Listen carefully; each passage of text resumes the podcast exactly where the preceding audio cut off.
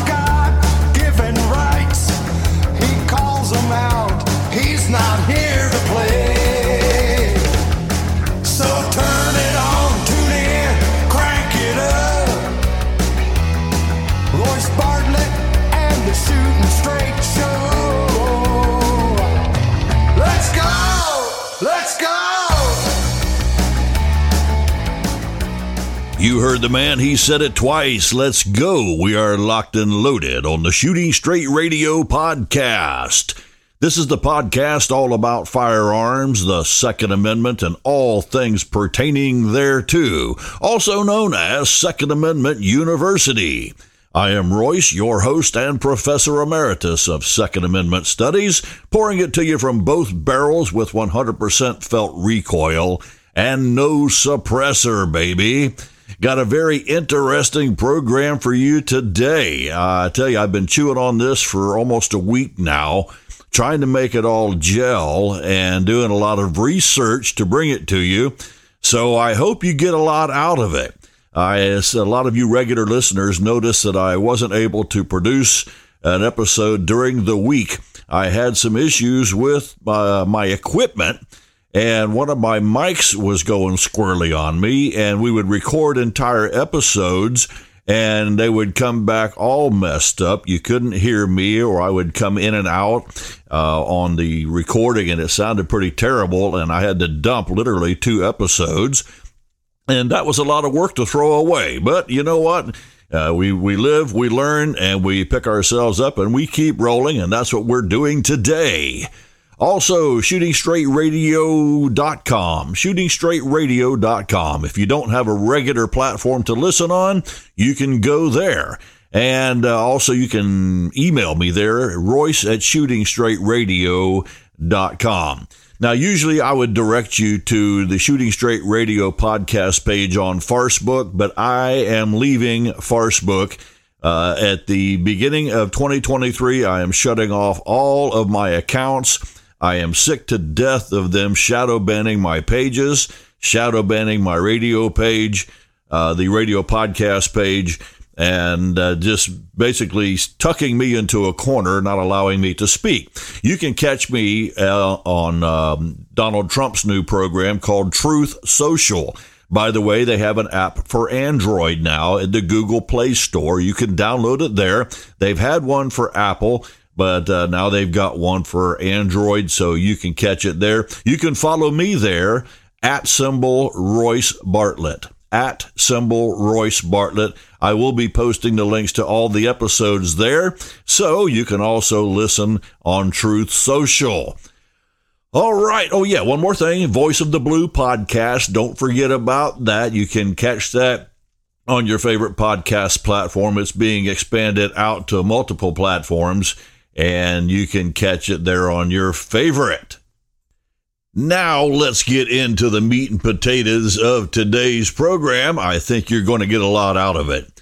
I do like to dig deep into various issues regarding the Second Amendment and firearms and the history of it and things like that, as you already know. But I don't know if you've been paying attention to a recent ruling by a federal judge, one that has been kind of tucked back into the corners of the news world. Not too many people are talking about it. Uh, in this ruling, this judge applied the same history and text criteria as was used in the Bruen decision. It has some very powerful implications against the government's control over the firearms industry, the retailers, and eventually the customers. This ruling has a lot of the same potential that the Bruen decision did in regards to hampering federal control over the firearms industry. Or may I rephrase that? Illegal, constitutionally illegal federal control over the firearms industry.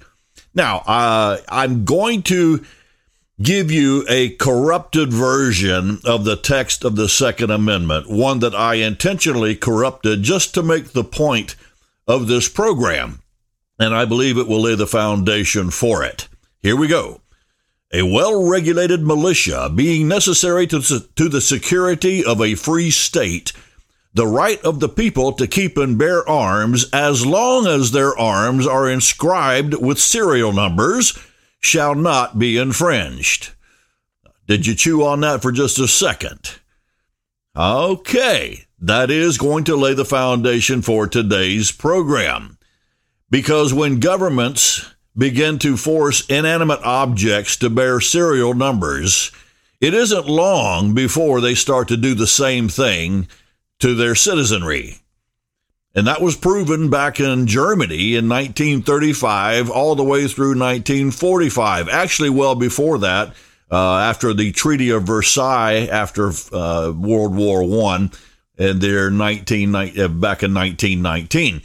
When the government places such importance on installing and maintaining numerical sequences on various machines like vehicles, guns, etc., for the sake of making their control over the commerce, distribution, tracking, and power to confiscate those items more efficient, be assured that their motives are indeed insidious, they are totalitarian, and here in America, constitutionally dyslexic.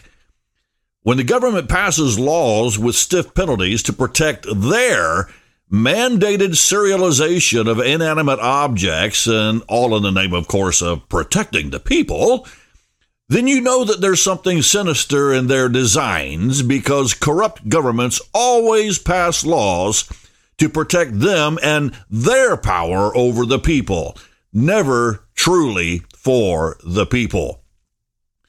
In spite of the fact that the original reason for assigning serial numbers to firearms here in America actually had nothing to do with the aforementioned insidious motives of control, the primary purpose of requiring serial numbers on firearms since 1938 was to enable the eventual registration of particular firearms to a particular individual, and eventually to create a national registry. And we all know where a national registry will lead.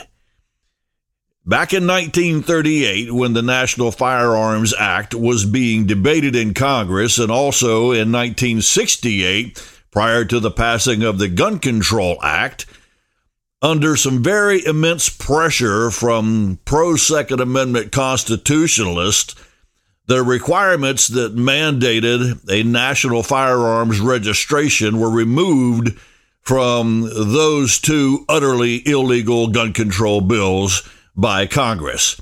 Now, I want you to chew on something here.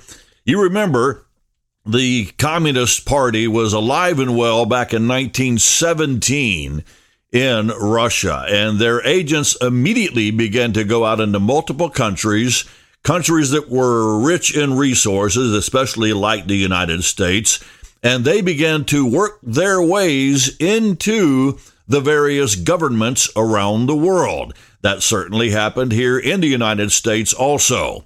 They also knew that in order to gain control of the population, the population would have to be disarmed.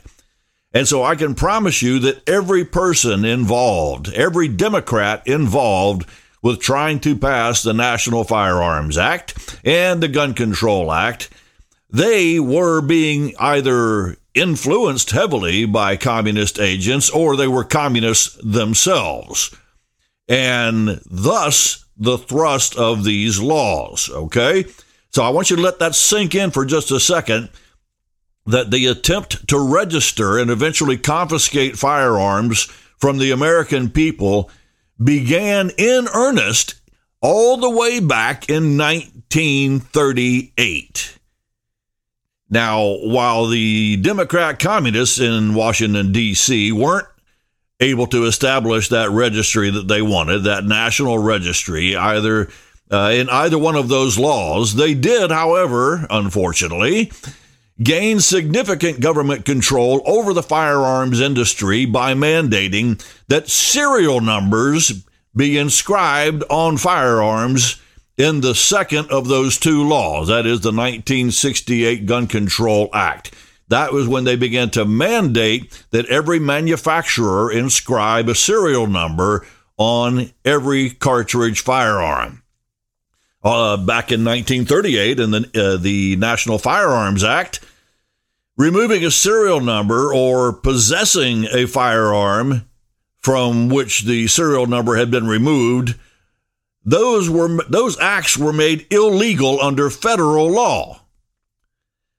A mere 3 decades later in 1968, manufacturers began to be required to serialize all firearms that cap- that were capable of firing a cartridge. Both of those provisions, the 1938 National Firearms Act and the 1968 Gun Control Law, or Gun Control Act, I'm sorry, were copied from two of Germany's laws.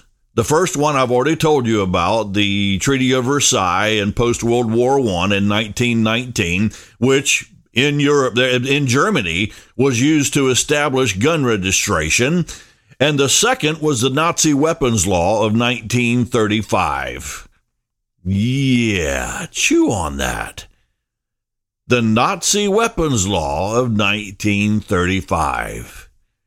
Yes, that's what our 1968 Gun, uh, Gun Control Act was heavily modeled after by, if you remember, Mr. Christopher Dodd, a Democrat senator for years. Uh, thank God he is uh, no longer up there in Washington, D.C. He has passed away. But f- prior to that, his father also a United States Senator who was involved in the Nuremberg trials. Uh huh. Brought back a copy of the 1935 Nazi weapons law. Oh my word! Yeah, I did an I did a, an entire podcast about that at one point. You'd have to go back and find it. I think it might have been one that was done on WMMB when I was still live there. So the unstated purpose of mandating serialization of firearms in the Gun Control Act was to lay the groundwork for future national firearms registration, which they assumed they would be able to pass not long after they passed those other two monstrosities. There were constant, I'm sorry, there were there were instant consequences for the general public in this, as well as unexpected benefits for the anti rights Democrat communists who were pushing these laws through. One of which, uh, that crime immediately began to rise after the Gun Control Act of 1968, and it continued to rise for decades thereafter. Does this not sound familiar? Uh huh. You look at all of the states and the cities here in America that, that have heavy gun control. What is their main societal issue? Violent crime all kinds of crime, but violent crime begins to escalate where the people are disarmed or, uh, what should I say, hindered by the government in the keeping and bearing of arms. Guess what happens? Oh, well, guess what happens then? Well, the people suffer, but the government begins to point to all those instances and say, see, we need more gun control. Uh huh. You see the snowballing effect here. It began back in 1968 with the mandating of serial numbers being applied to firearms by the manufacturers, which gave the government increasing control over the industry. Now, I've pieced together portions from two articles by Dean Weingarten and one from the publication known as The Hill regarding serial numbers and the dangers thereof, as well as uh, comments from the judge in this recent ruling against federal serialization laws. And uh, I'm going to tell you what, this is incredibly interesting stuff. You want to definitely listen and listen on purpose. First, I want you to listen to my sponsors as they talk to you about the great products they sell and the works that they do for you. They are all fine people. I really appreciate having them as sponsors of the program. Uh, each and every one of them I do business with. So I want you to listen, listen to them now. Do not go anywhere because you know what's going to happen if you do. Yeah, that's right. If you're in Indiana, Sergeant Spaulding and his listener retention squad will come pay you a visit. Down here in sunny Florida, Captain Rob and his listener retention squad, they'll come pay you a visit. So do not go anywhere. Be right back on Shooting Straight Radio Podcast.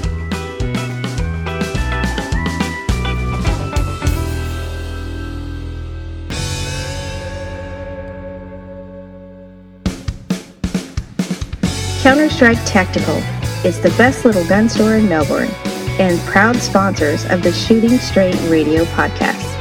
Visit us at 1008 Strawbridge Avenue and see the custom AR builds by Anthony Vallejo, owner and combat veteran. Plus go-to weapons brand rifles, AR-15s, AK-47s, handguns, ammo, tactical rifle accessories, and more. Anthony also offers laser engraving and Cerakoting. So stop in at 1008 Strawbridge Avenue and visit the best little gun store in Melbourne or call 321 499 4949 and tell Anthony that Roy sent you.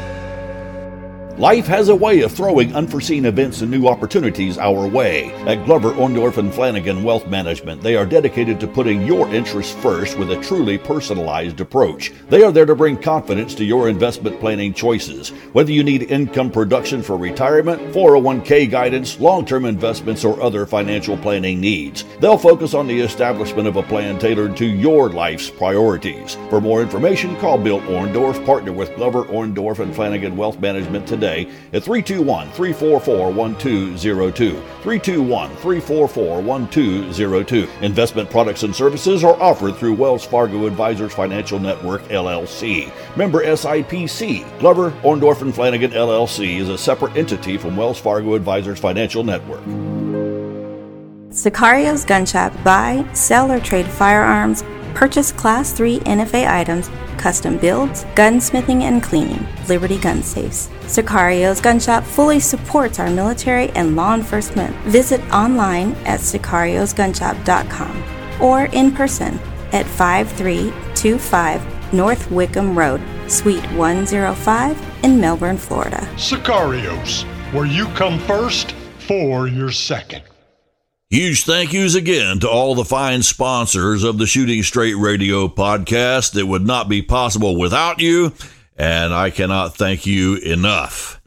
We've been talking about the serialization of firearms and a recent ruling that ruled against the enforcement of that federal law, that federal statute that was uh, enshrined in the 1968 law. They mandated that all manufacturers put a serial number on all cartridge firearms.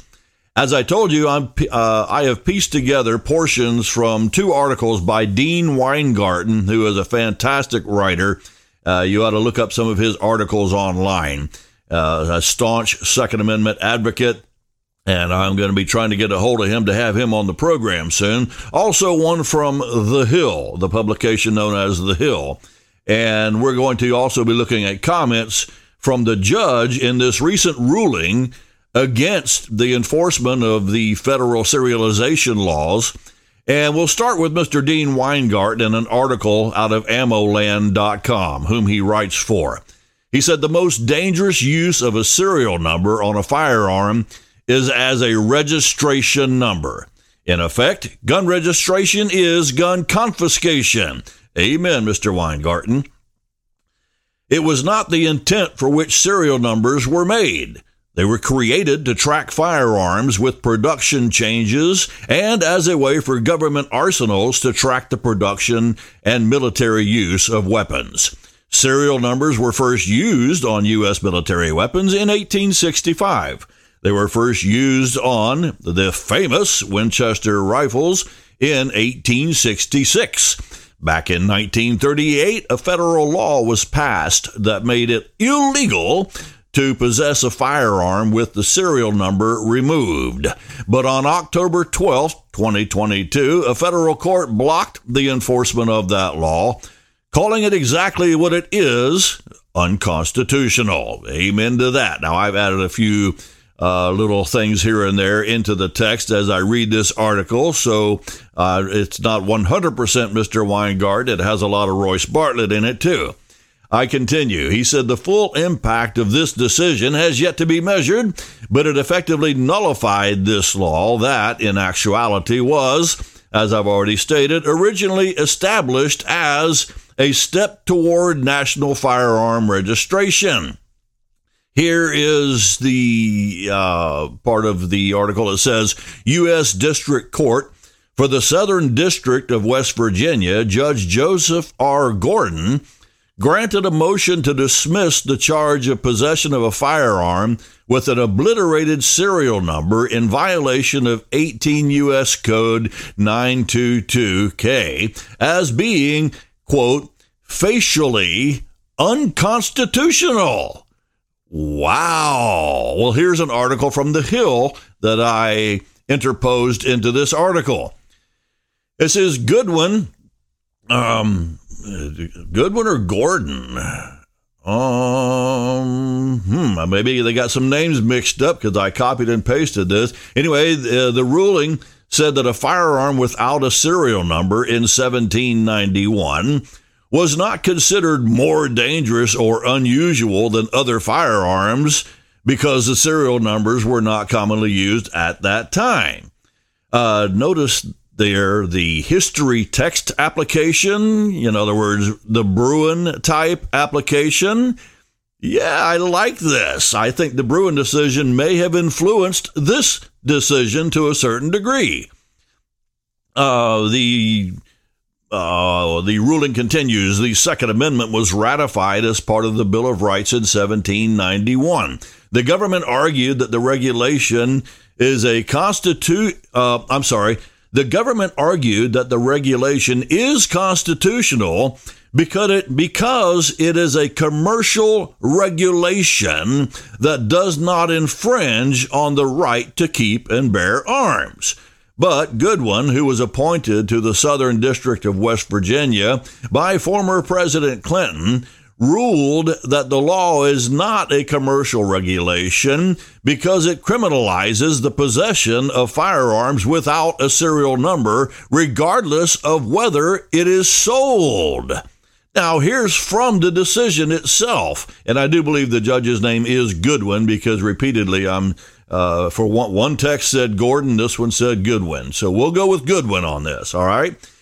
Uh, Judge Goodwin gives some hypothetical examples regarding serial numbers, and I'm going to read it verbatim. He said, Assume, for example, that a law abiding citizen purchases a firearm from a, from a sporting goods store. At the time of the sale, that firearm complies with the commercial regulation that it bear a serial number. The law abiding citizen then takes the firearm home and removes the serial number. He has no ill intentions and never takes any otherwise unlawful action with the firearm. Contrary to the government's argument that Section 992K does not amount to an infringement on the law abiding citizen's Second Amendment right, the practical application is that while the law abiding citizen's possession of the firearm was originally legal, it became illegal only because the serial number was removed. He could be prosecuted federally for his possession of it. That is the definition of an infringement on one's right to possess a firearm. And again, I'm reading verbatim from Judge, from Judge Goodwin's decision. He continues with a hypothetical. He said, Now assume that the law abiding citizen dies and leaves his gun collection to his law abiding daughter. The daughter takes the firearms, the one with the removed serial number among them, to her home and displays them in her father's memory.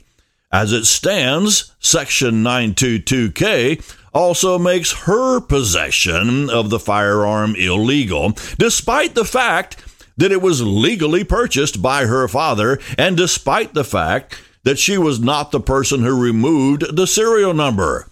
These scenarios make clear that Section 922K is far more than the mere commercial regulation the government claims it to be. Rather, it is a blatant prohibition on possession. This conduct prohibited by Section 922K falls squarely within the Second Amendment's plain text. Wow.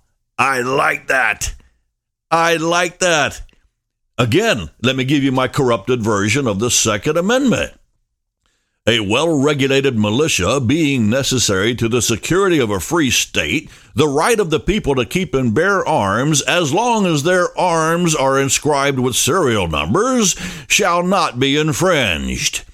That kind of makes it gel for you right there, doesn't it? Let's pick up some comments then from Dean Weingarten from his articles that I'm referencing in this program. He said finding the law unconstitutional subverts the push for government control over firearms. And amen to that. It should. The government should not have control over any industry, especially the firearms industry. Because as soon as they took control and wrestled control of the firearms industry from the people with those two very egregious acts, in 1938 and 1968, infringement began in earnest, one of those being the mandate for serial numbers, and first of all, in 1938, outlawing the possession of a gun that has the serial number removed. I'll continue with Dean Weingarten's statements. He said, Suppose uh, a person cannot be punished for merely possessing a firearm from which a serial number has been removed. In that case, the entire scheme for government control over legally owned firearms falls apart. I love the way Mr. Weingarten uses his power of deductive reasoning. It's awesome. He said there cannot be effective gun registration if a person cannot be punished for possessing a gun with the serial number removed. The legal ability to possess firearms with serial numbers, uh, without serial numbers, I'm sorry, buttresses the deterrent effect of an armed population. If government agents demand that a person turn in a firearm that is registered to them, well, they can remain silent. In other words, I don't know what you're talking about. Yeah. Oh, don't you have such and such a weapon with serial number such and such, such and such? Nope. Well, do you have any weapons? None of your business. Well, we want to see them. And maybe through force, they, and even at gunpoint, like the ATF is known to do, force the man to uncover his firearms and to show them. Oh, the serial numbers were removed. So what? Well, that's a crime. Well, not according to a ruling by Judge Godwin or Goodwin back in 2022, it's not. well, we're taking these guns. Well, you can't. Well, these guns were red. Nope, nope. Those guns were never registered. I don't know what you're talking about. I'm going to continue with Dean Weingarten's statements now. He says, uh, if the firearm appears at some later date and the serial number has been removed, it becomes difficult to connect the firearm to the person it was registered to. It becomes difficult to punish a person for an act someone else commits with a firearm originally purchased by them. And by the way, thus the true intentions of the 1938 law are revealed. And for more revelation proving the communists take incremental steps in their quest for totalitarian control.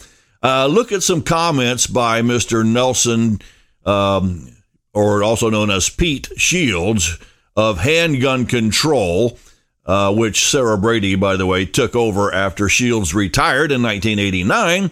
And he laid out the plan in a comment from 1976. He said, We'll take one step at a time, and the first is necessarily, given the political realities, very modest.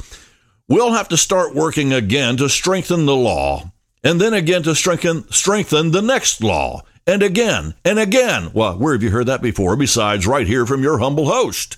Yes, each law precedes the next law, and the next law.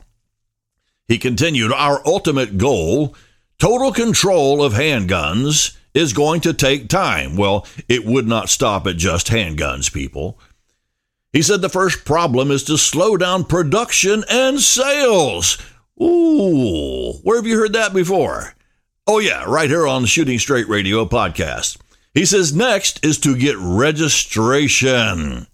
The final problem is to make possession of all handguns and ammunition, with few exceptions, totally illegal. All right, you see the incremental steps that the government likes to take, and also the civilian disarmament complex, like handgun control, which later became Brady. Uh huh.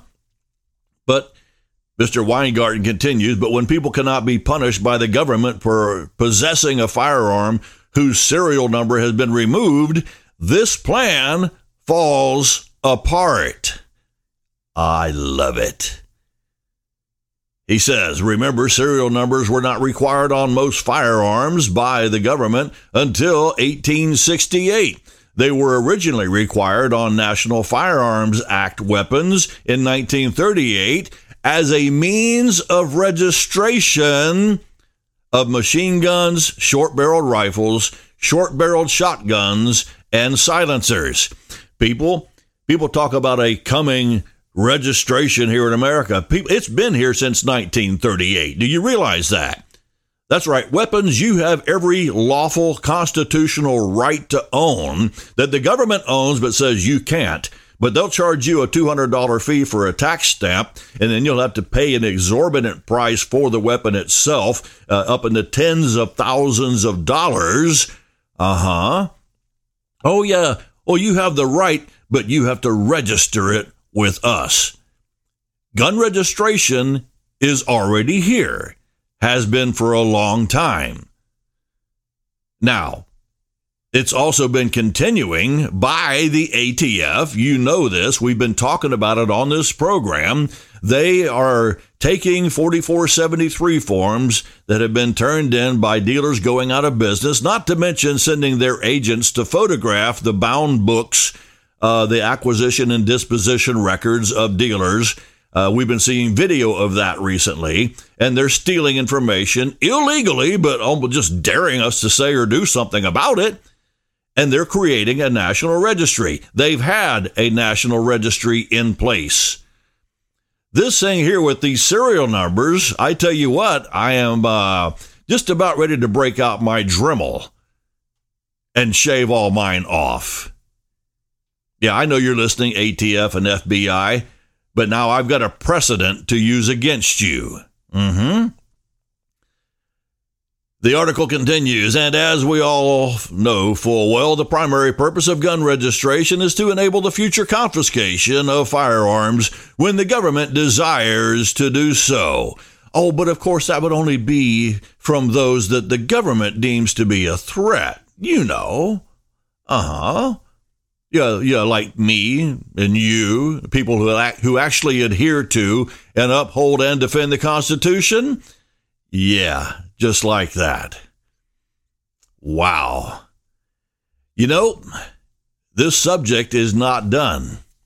But that's all we're going to cover today on this edition of the Shooting Straight Radio podcast. This is part one of this series. So make sure you stay in touch with your local podcast provider and wait for the next one to drop too. You don't want to miss it. And it all has to do with the serialization of our firearms. People, it's far more insidious than we ever thought. Keep your head on a swivel out there, keep in contact with your representatives, and also never forget incoming rounds always have the right of way. Royce out. Let's go!